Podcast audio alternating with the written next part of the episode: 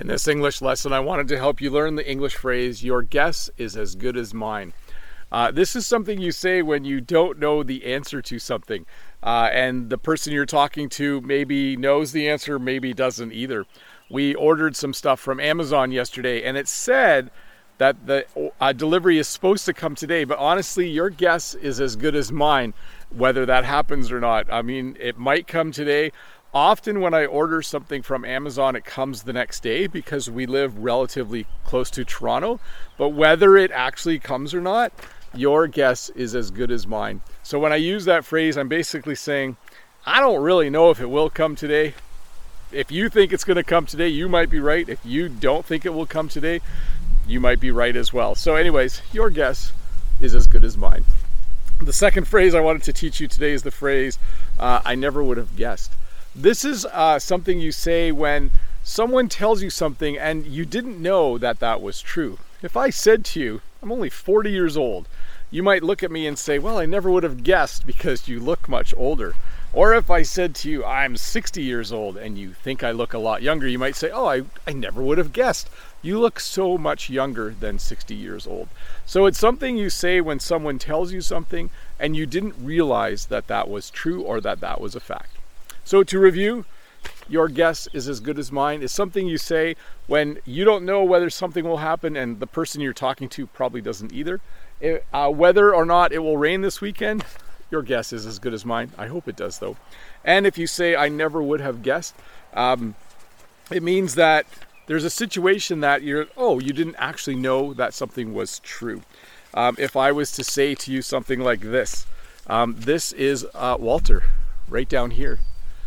He's huge now. And you might say, oh, I never would have guessed that he would have grown so fast. But hey, let's look at a comment from a previous video. This comment is from Andre Padron. There is a utility pole that has an electric transformer in front of your house. Is that the only is that only for your property? It was my first impression because I did not see many cables connected to the transformer. My response that is correct. The high voltage comes in from the road and is converted for our house, shed, and barn. So yes, very observant of you, Andre. Thanks for that comment. If we look over here, First of all, we'll see this fun dog down here. Say hi, Walter. That's Walter kind of saying hi. But if we keep walking, you'll see this pole over here.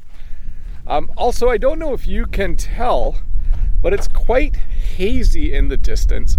The forest fires way up in northern Ontario are actually causing it to smell like smoke here, even though they're hundreds of kilometers away. So right up there, there is a transformer. I think a bird is building a nest in it. And those cables there, those wires there go to the road. That's where the hydro or electricity comes from. And then this one goes to our barn and it's also connected to our house. So once again, very observant of you, Andre. But yeah, I'm not sure.